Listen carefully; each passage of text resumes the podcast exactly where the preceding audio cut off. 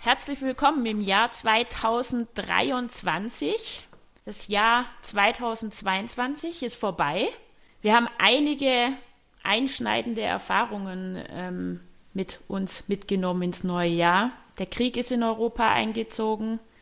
Die Inflationsrate ist so hoch wie noch nie in der Bundesrepublik.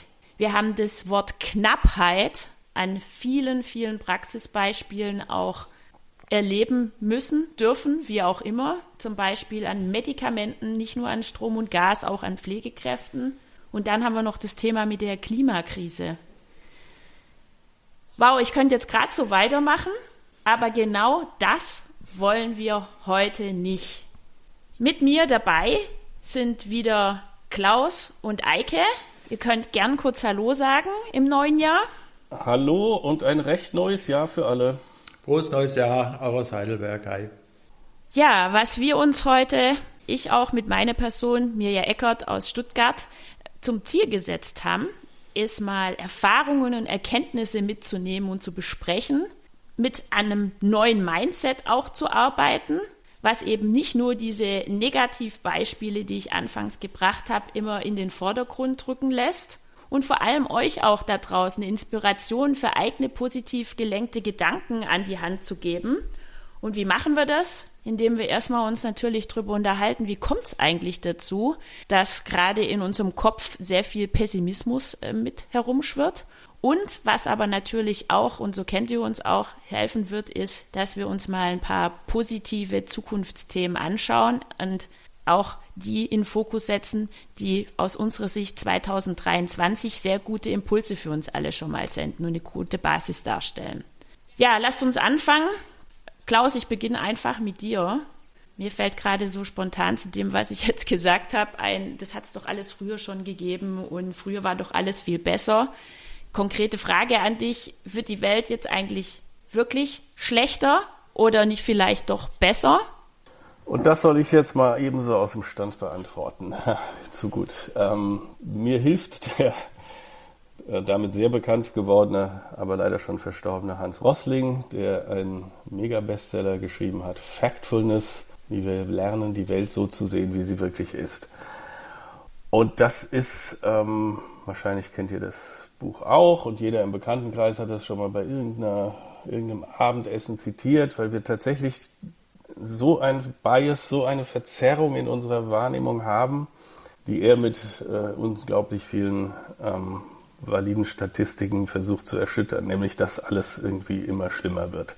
Und ähm, ja, er hat da auch bei mir ein echtes einen Punkt gemacht und ein Umdenken eingeleitet, ähm, dass wir, und das ist jetzt keine große Überraschung von den Medien, die wir halt jeden Tag konsumieren,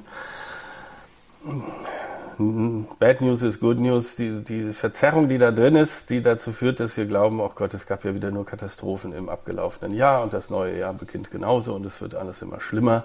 Und wenn man sich aber ganz harte Zahlen anguckt, stellt man fest, dass die Welt vor 100 Jahren ganz sicher nicht besser war, sondern noch viel schlechter. Und vor 1000 Jahren noch viel schlechter. Wer hat denn neulich mal gesagt, also er würde doch lieber zu seinem Zahnarzt gehen als zu dem von Aristoteles. Ja, zu dem Zahnarzt von Aristoteles würde ich auch nicht gerne gehen wollen. Also das sind die Dinge, die wir unterschätzen. Langsame Verbesserungen unterschätzen wir und auch solche Dinge, die wir als selbstverständlich nehmen, äh, die kommen natürlich nicht in den Nachrichten und so führt das führt dazu, dass wir tendenziell tatsächlich denken, die Welt ähm, war früher besser. Das ist aber nicht wahr. Was ich ganz interessant finde, ist, ähm, du hast gerade so eine Unterteilung vorgenommen. Das eine war diese mentale oder physiologische Herleitung mit dieser Zweiteilung, wo, wo man, denke ich, auch vieles drunter verstehen kann, von Ost und West, auch arm und reich und wie auch immer. Und dann aber auch die mediale äh, Aspekte. Lass uns da einfach mal einsteigen, würde ich sagen, um das nochmal greifbarer für, für uns zu gestalten. Wir haben ja eigentlich so seit den 80er Jahren eine Berichterstattung, die sich exponentiell gesteigert hat. während man früher in so einem lokalen Blatt einen Artikel gebracht hat, der wahnsinnige Beachtung und auch äh, bekommen konnte und auch an Fahrt aufnehmen konnte, ist es ja heute eigentlich so, dass die komplette Welt der Medienberichterstattung per Mausklick vor uns liegt. Und wenn ich so deine einleitenden Worte mit aufgreifen kann, irgendwas macht das mit uns, diese mediale Berichterstattung von heute. Ja, das sind zwei Dinge, die zusammenhängen. Die sind äh, ja nicht unabhängig voneinander. Das heißt, die Medien sind ja so, wie sie sind, weil die Menschen so sind, wie sie sind. Ähm, und ja, wenn du sagst evolutionär, dann können wir natürlich ganz, ganz weit vorne anfangen. Der, der Vorfahre äh, unserer Homo sapiens Gattung, der halt nicht so sehr auf die Risiken geguckt hat und nicht ähm, und ein bisschen optimistischer war, ist im Zweifel gefressen worden und hat sich deswegen mit seiner Mentalität nicht fortgepflanzt. Der Vorsichtige, der, der die Risiken äh, besser einschätzt, hat im Zweifel überlebt und von dem stammen wir alle ab. Also das ist jetzt natürlich sehr verkürzt und vereinfacht, aber gibt, glaube ich, schon einen ganz guten Hinweis, warum wir äh, tendenziell manchmal die Risiken mehr als die Chancen sehen.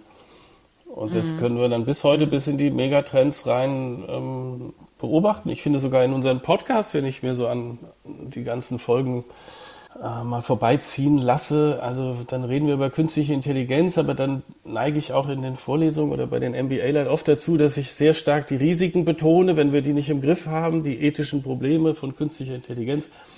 Ja, natürlich gibt es auch riesige Chancen, die die für unsere äh, Klimapolitik bereithält und für viele andere Dinge, Gesundheit. Ist aber vielleicht auch wieder dann gar nicht verkehrt zu sagen, unsere Rolle als Wissenschaftler, mhm. als Journalisten, als Medien ist tatsächlich auch immer auf die Gefahren hinzuweisen, in die Chancen, die ergreifen die Unternehmen äh, schon selbst. Da müssen wir uns nicht drum sorgen, dass die nicht gesehen würden. Weißt du ein bisschen, was ich meine? Ich weiß, was du meinst. Ich bin mir aber sicher, dass Eike, und Eike, bei dir weiß ich, du, du hast ja auch journalistischen Hintergrund und ähm, das ist auch deine Welt, die Medienwelt, mit der du dich ähm, tagtäglich viel beschäftigst, dass du uns das auch noch mal ein bisschen näher bringen kannst. Naja, ich würde sagen, dass die Überlegung, die du angestellt hast, weswegen sehen wir vieles so negativ, natürlich auch damit zusammenhängt, dass wir in einer Medienwelt leben, wo das Globale bei uns direkt auf dem Handy ist, wo das Globale jeden Tag in unserer Hosentasche steckt. Und das haben wir vor 20 oder 30 Jahren, äh, war das nicht so. Also wir, das, das, das wir, wir, wir, wir konnten ja, oder wir haben das ja auch gemacht, zum Teil jahrelang mit Donald Trump direkt kommunizieren auf Twitter. Und wir konnten uns immer, wenn er da so eine, so eine, so eine digitale Bombe hochgehen ließ, konnten wir uns äh, darüber aufregen. Und es gibt Forscher, die sagen, wir leben in einer Aufmerksamkeitsökonomie. Das heißt, Algorithmen strukturieren das, was wir lesen. Nicht die Tagesschau und kein Redaktionsstil, sondern es sind Algorithmen, die so gebaut sind, dass wir uns gegenseitig in die Haare kriegen sollen und, und, und miteinander aufregen sollen. Alles das stimmt, alles das ist passiert und das führt natürlich schon dazu, dass wir so in eine Eskalationsspirale kommen. Und Eskalation und Aufregen und Echauffieren, das ist genau das, womit Facebook und Twitter ihre Werbung ja jahrelang verkauft haben. Die mhm. verdienen ihr Geld nur über Werbung, wissen wir mittlerweile. Und ja, und das, das, das passierte dann auch. Und es gibt, es gibt Forscher, die sagen, vielleicht ist vieles auch in unserer Gesellschaft, in der ja so polarisierten amerikanischen Gesellschaft. Unsere Gesellschaft ist nicht so polarisiert wie die amerikanische. Vielleicht ist, fängt vieles auch davon ab, dass wir tatsächlich über diese Algorithmen in so eine negative Schleife immer hineingesteuert werden. Da ist vieles richtig dran, glaube ich. Und vielleicht liegt es auch daran, dass wir auch was unser Umgang mit Information, aber auch den Umgang mit großen Megatrendthemen mit dem Thema Klimawandel angeht, dass wir nicht mehr anfangen zu gucken vor Ort, was können wir machen gegen den Klimawandel, was passiert schon, was vollzieht sich schon an Klimawandel, Verlust von äh, Biodiversität bei uns direkt vor Ort? Und das mit den Institutionen vor Ort besprechen, möglicherweise auch dort äh, selbst handeln und agieren, sondern wir gucken immer nur aufs große Bild und auch da immer nur auf das, was uns der mhm. Algorithmus tatsächlich vorsetzt. So insofern ist aus, aus medialer Perspektive ist einfach zu erklären, weswegen wir in so Negativschleifen reinkommen. Also was du sagst quasi ist, dass Menschen dazu neigen, Dinge zu pauschalisieren und, und vielleicht sogar auch als unveränderbar, behaupte ich mal, zu betrachten. Auch gefordert, supported von der, von der Medienwelt zusammengebracht mit dem, was Klaus auch gesagt hat, diese Zweiteilung der Welt, die, die blockiert einfach auch unsere, unsere Sichtweise teilweise auf die Wirklichkeit. Und ja, da kommt mir die Frage in den Sinn, was macht man jetzt damit? Wir, wir haben jetzt gerade mal hergeleitet, warum wir Dinge teilweise pessimistisch sehen und uns da auch sehr verleiten lassen, ähm, dass das richtig überhand nimmt. Habt ihr irgendwelche Ratschläge oder Empfehlungen, wie wir unser Mindset möglichst offen halten können und auch die positiven Impulse und Veränderungen genügend Raum bei uns bekommen für in, in, in meinem Mindset. Ich wollte es erst gar nicht als Ratschlag formulieren, aber kann ich vielleicht auch. Ich wollte einfach ergänzen, dass wir haben ja schon häufiger über die, äh, auch da wieder, ne, über die negativen Seiten von Social Media haben wir auch schon in vielen Folgen gesprochen und jetzt auch wieder. Und das ist auch richtig. Und trotzdem gibt es auch da wieder die andere Seite wo würde ich denn von den vielen, vielen hundert oder besser gesagt von den Tausenden von Initiativen erfahren, die sich für Transformation und Reallabore und Nachhaltigkeit hier und dort auf der ganzen Welt einsetzen, wenn ich über das Internet, über die verschiedensten Foren, die machen mir wirklich Mut. Ja, wenn ich nur irgendwie die, die Schlagzeilen lesen würde, wäre ich, glaube ich, äh, deutlich negativer drauf. Und dank Social Media, LinkedIn und wo auch immer, weiß ich aber und sehe ich aber, wie viele Millionen Menschen irgendwie ähnlich ticken und irgendwie auch an was Gutem arbeiten. Und das hätte ich nicht, wenn wir jetzt im Jahr 1980 wären. Da säße ich jetzt einfach nur in meiner Kammer mit meiner FAZ und ach du liebes bisschen, ja, so. Kann man ja auch mal sehen, ne? Das verstärkt auch wiederum, klar, ist auch wieder eine Filterblase, in der ich mich da bewege, aber in dem Fall eine, die mich positiv bestärkt. Ich bin nicht allein. Und die hören unseren Podcast. Das sind ja unsere ZuhörerInnen. Insofern kann man tatsächlich deine, die, Über, die Überlegung machen, ja? dass das, was im letzten Jahr mit Twitter passiert ist, also ist das halb das Glas halb leer oder ist es halb voll, das, was mit Twitter passiert ist, dass man gemerkt hat, wir haben einen enormen Einfluss. Wir machen das globale Agenda-Setting, aber offensichtlich stimmt das Geschäftsmodell nicht mehr. Die Gründer springen auch ab. Es kommt ein Verrückter wie Elon Musk, der das übernimmt, weil er merkt, dass er darüber tatsächlich Meinung und Wahrnehmung und, und Aufmerksamkeit generieren kann, was ihm offensichtlich sehr wichtig ist. Und für mich persönlich ist das im Jahr 2022 eigentlich sehr deprimierend gewesen, sich klarzumachen, dass Twitter in dieser Form wirklich nicht mehr funktioniert. Dass aber die Utopie von Twitter oder so der Idealzustand von Twitter hochinteressant ist. Das, was Klaus eben sagte. Also wenn, man, wenn, wenn du da wieder mit Leuten ins Gespräch kommst und wenn du in bestimmten Foren im Internet mit Leuten diskutierst, merkst du, dass ganz, auch ganz viel Potenzial und Wunsch, äh, die Welt zu verändern, die Welt besser machen, dass es da ist, aber dass wir es bislang nicht hingekriegt haben. Also ist für mich das Glas Anfang 2023 halb voll und ich sage, vielleicht schaffen wir es ja in 2023 wirklich Twitter zu einem besseren Medium zu machen oder es wird möglicherweise wirklich Alternativen zu Twitter geben. Aber wenn man so über positiv gucken, negativ gucken redet, ist es ganz offensichtlich, dass, dass, dass Medien eine wichtige Rolle spielen, gar keine Frage. Aber es sind auch die Themen, die eine wichtige Rolle spielen. Und ich würde so spontan Anfang 2023 äh, für mich sagen, hurra, die Pandemie ist zu Ende. Wir haben das wirklich geschafft. 6,5 Millionen Menschen sind an der Pandemie gestorben. Aber wir haben die Kurve gekriegt und die Deutschen seit Ende der Pandemie vertrauen mehr in die Wissenschaft als vorher. Ist doch was, ist doch was Nettes. Finde ich, ein, finde ich einen guten Punkt. Den nehme ich, glaube ich, gleich mal auf, wenn wir dann auch mal über die, die Themen sprechen, die ihr als zukunftsrelevant im positiven Kontext auch äh, benennen könnt. Aber was mir gerade noch fehlt, sind wirklich die konkreten, ich nenne es jetzt nicht Ratschläge, von mir aus Empfehlungen oder auch Thesen. Ich, ich wage mich mal ran, anhand von dem, was ich jetzt von euch gehört habe. Sich an Fakten halten und bestmöglich informieren, vorschnelle Schlüsse vermeiden und die Meinungsbildung auch möglichst vielseitig zu betrachten. Das führt aus meinem Sinn, aus meinem Verständnis heraus wirklich zu einem guten Basis, um ein echtes Verständnis zu, zu entwickeln. Würdet ihr das mit mir gehen, was ich gerade gesagt habe? Ja, da würde ich mitgehen.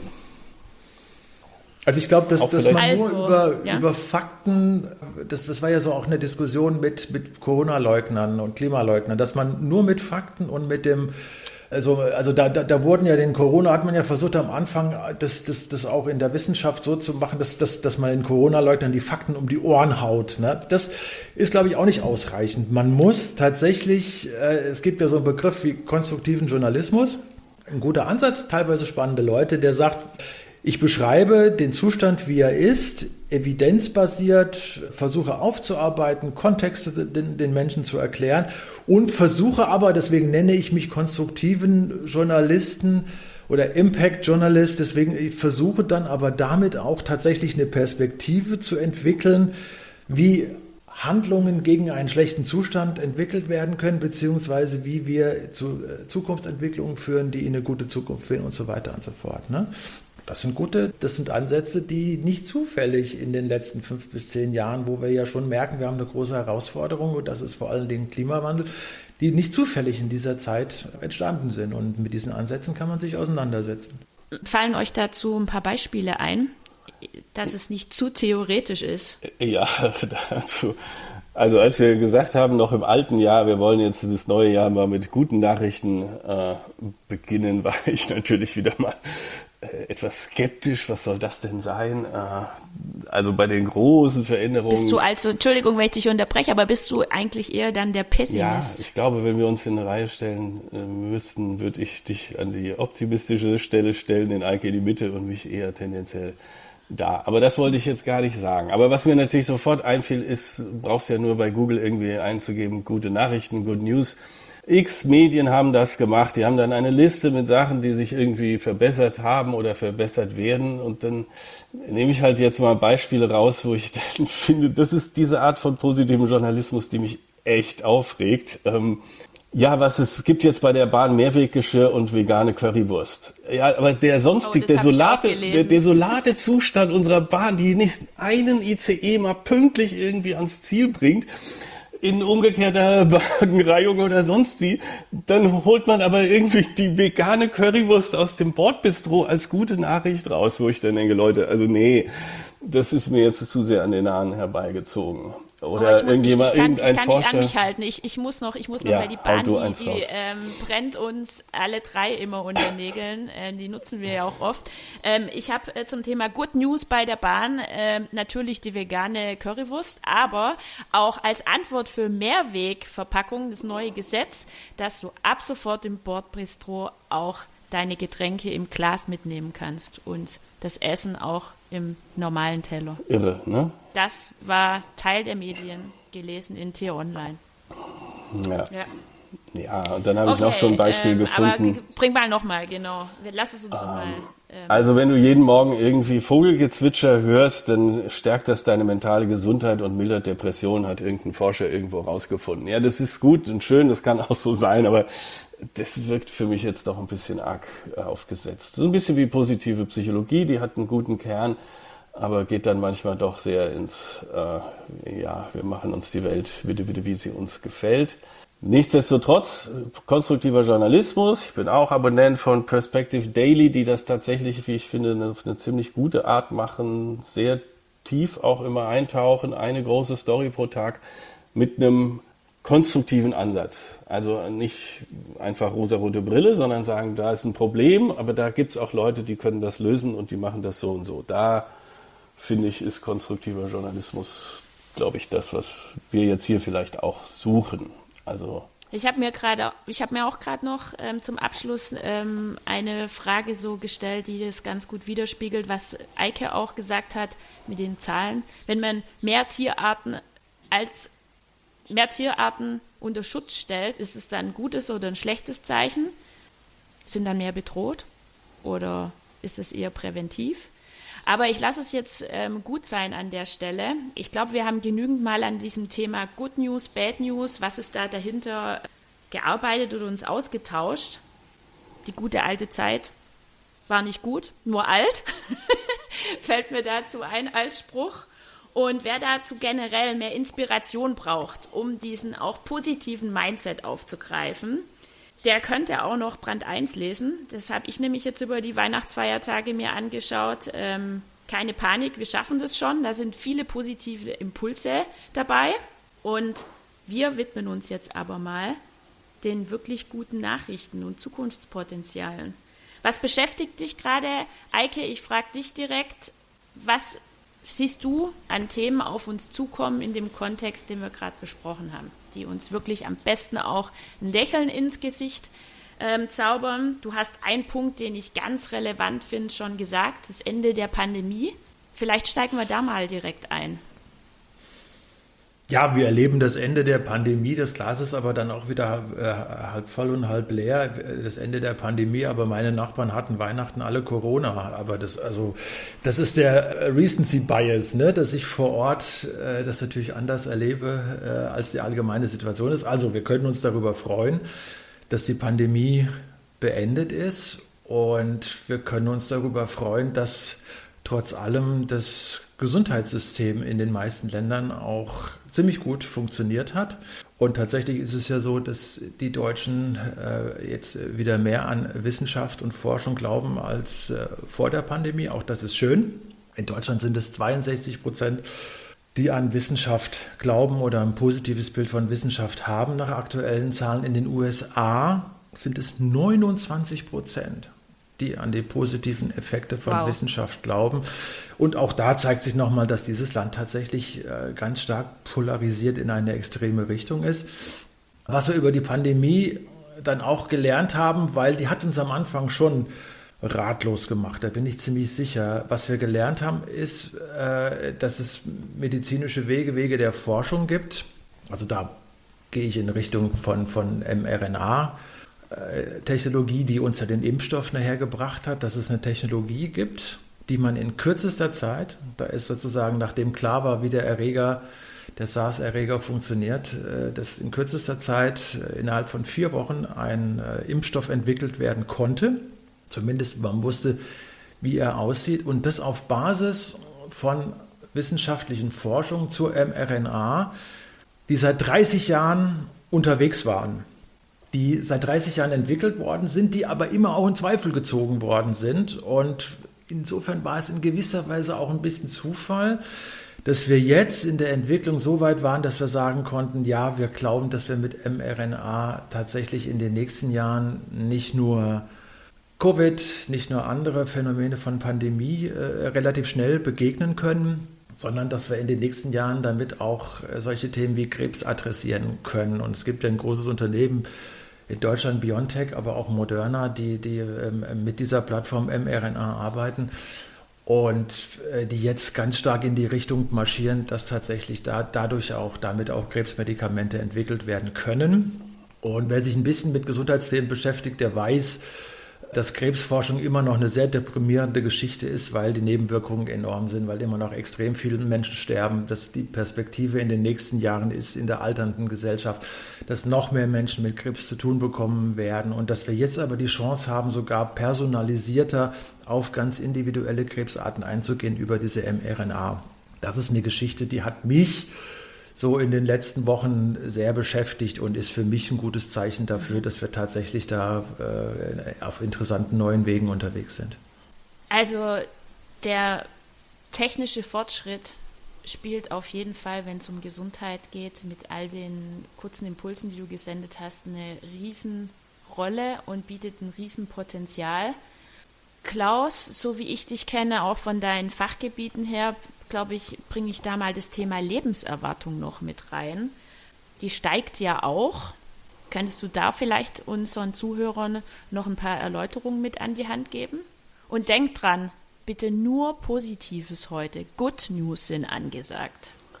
Ja, selbstverständlich.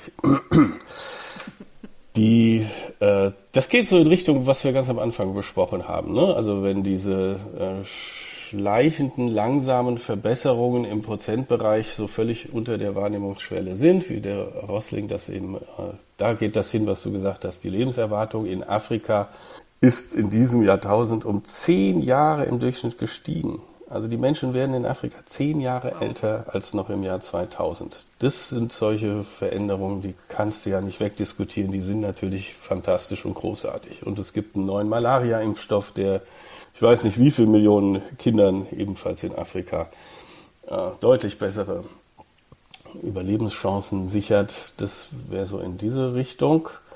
Und dann würde ich aber gerne auch noch zu dem, was Eike gerade betont hat, die technischen Innovationen und die Fortschritte, die wir da machen in der Forschung, ähm, zwei eher, ja, was denn, soziale Innovationen oder ökonomische äh, Trends, weiß ich nicht, ähm, die mir tatsächlich aufgefallen sind und die mir, äh, die ich sehr positiv finde. Das ist die, das sind die zunehmenden Experimente von Unternehmen mit der Vier-Tage-Woche. Klammer auf, bei vollem Lohnausgleich, Klammer zu. Das sind inzwischen weit über 100, vor allem in Großbritannien. Und man denkt, das haben die keine anderen Sorgen, als irgendwie zu experimentieren, weil die Experimente ja ganz überwiegend in die Richtung gehen, dass die Produktivität und die Zufriedenheit und die äh, Bindung der Mitarbeiter an das Unternehmen deutlich steigt. Es kostet also gar kein Geld und es kostet keine Produktivität und wir arbeiten statt fünf Tage nur noch vier. Finde ich ein großartiges soziales Experiment. Und wenn auch ganz anders, aber in eine ähnliche Richtung sind die auch wieder interessanterweise gerade in den USA viele, viele, viele Pilotprojekte mit dem bedingungslosen Grundeinkommen. Mhm. Mhm. Wenn du das jetzt mal beides zusammennimmst, ja, ähm, mhm. bedingungsloses Grundeinkommen, vier Tage Woche, dann verändert sich ja unsere gesamte Vorstellung davon, was Leben und Arbeit und wie das irgendwie austariert wird und ja, dann kommt es auf der anderen Seite, aber wir wollen ja heute nicht über die negativen Dinge reden, Fachkräftemangel Nein. und wir müssen alle wieder länger arbeiten und die Rente wird verschoben bis zum 70. Lebensjahr. Das sind ja wieder diese alten Reflexe ne, von irgendwelchen äh, Wirtschaftspolitikern, die sagen, das Arbeit wird knapp. Äh, dann müssen, ne?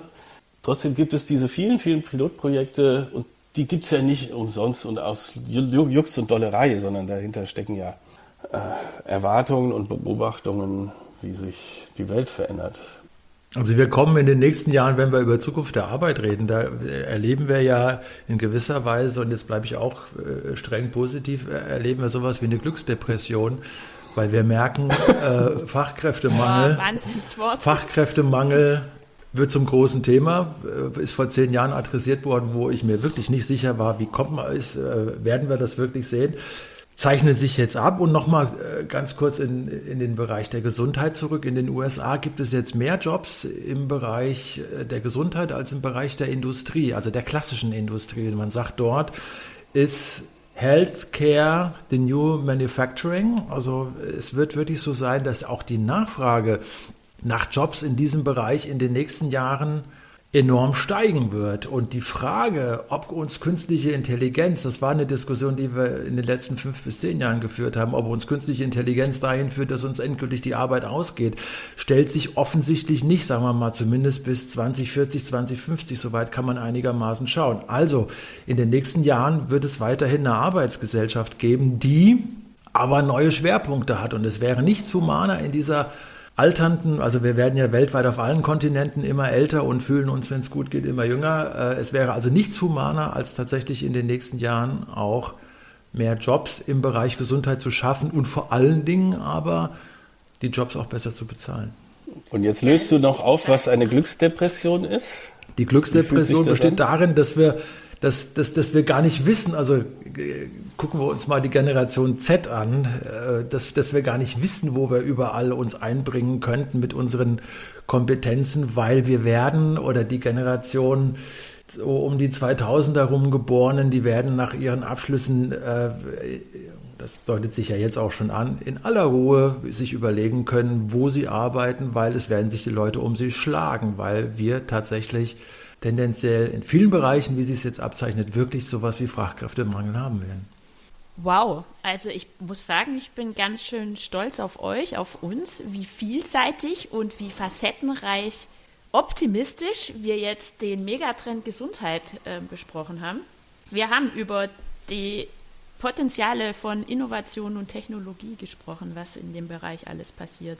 Wir haben über die Lebenserwartung gesprochen und ähm, auch erste gute Ansätze zum Thema New Work und im Potenzialfeld Gesundheitsfaktor oder Sektor herausgearbeitet. Und was ich jetzt eigentlich mir gerade sofort noch einfällt, ist das Thema Armut. Ein Thema, was uns natürlich sehr stark auf unserem Planeten beschäftigt. Um dem ersten Teil unserer Session gerade gerecht zu werden, bringe ich da auch noch mal eine Zahl rein. Im Jahr 1800 lebten 85 Prozent der Weltbevölkerung in extremer Armut und heute sind es etwa 9 Prozent. Egal, ob es jetzt, da gibt es ja verschiedene Statistiken, ja, aber da auch noch mal auf lange Sicht gesehen, ist es einfach so, dass sich hier in dem Bereich auch viel verändert hat. Trotzdem es ein Thema ist, was uns natürlich bewegt. Und ich lasse es jetzt heute mal mit dem Bereich Gesundheit vollends gut sein, weil ich denke, ihr habt jetzt ähm, Möglichkeiten und auch ein Verständnis zum Thema positives Mindset, Good News ähm, erhalten, erste Einblicke gewonnen, die euch hoffentlich auch inspiriert haben. Und ihr habt gesehen, wie es bei uns weitergeht am Beispiel Megatrend Gesundheit. Eike und Klaus haben sicherlich noch viele andere Aspekte und Themen mit dabei, die einen positiven Einfluss auf unsere Zukunft geben und die für uns auch greifbar sind. Hier machen wir direkt weiter in der nächsten Folge. Ich freue mich schon, bin neugierig. Ich hoffe, ihr auch da draußen und sag bis bald. Tschüss. Tschüss. Ciao.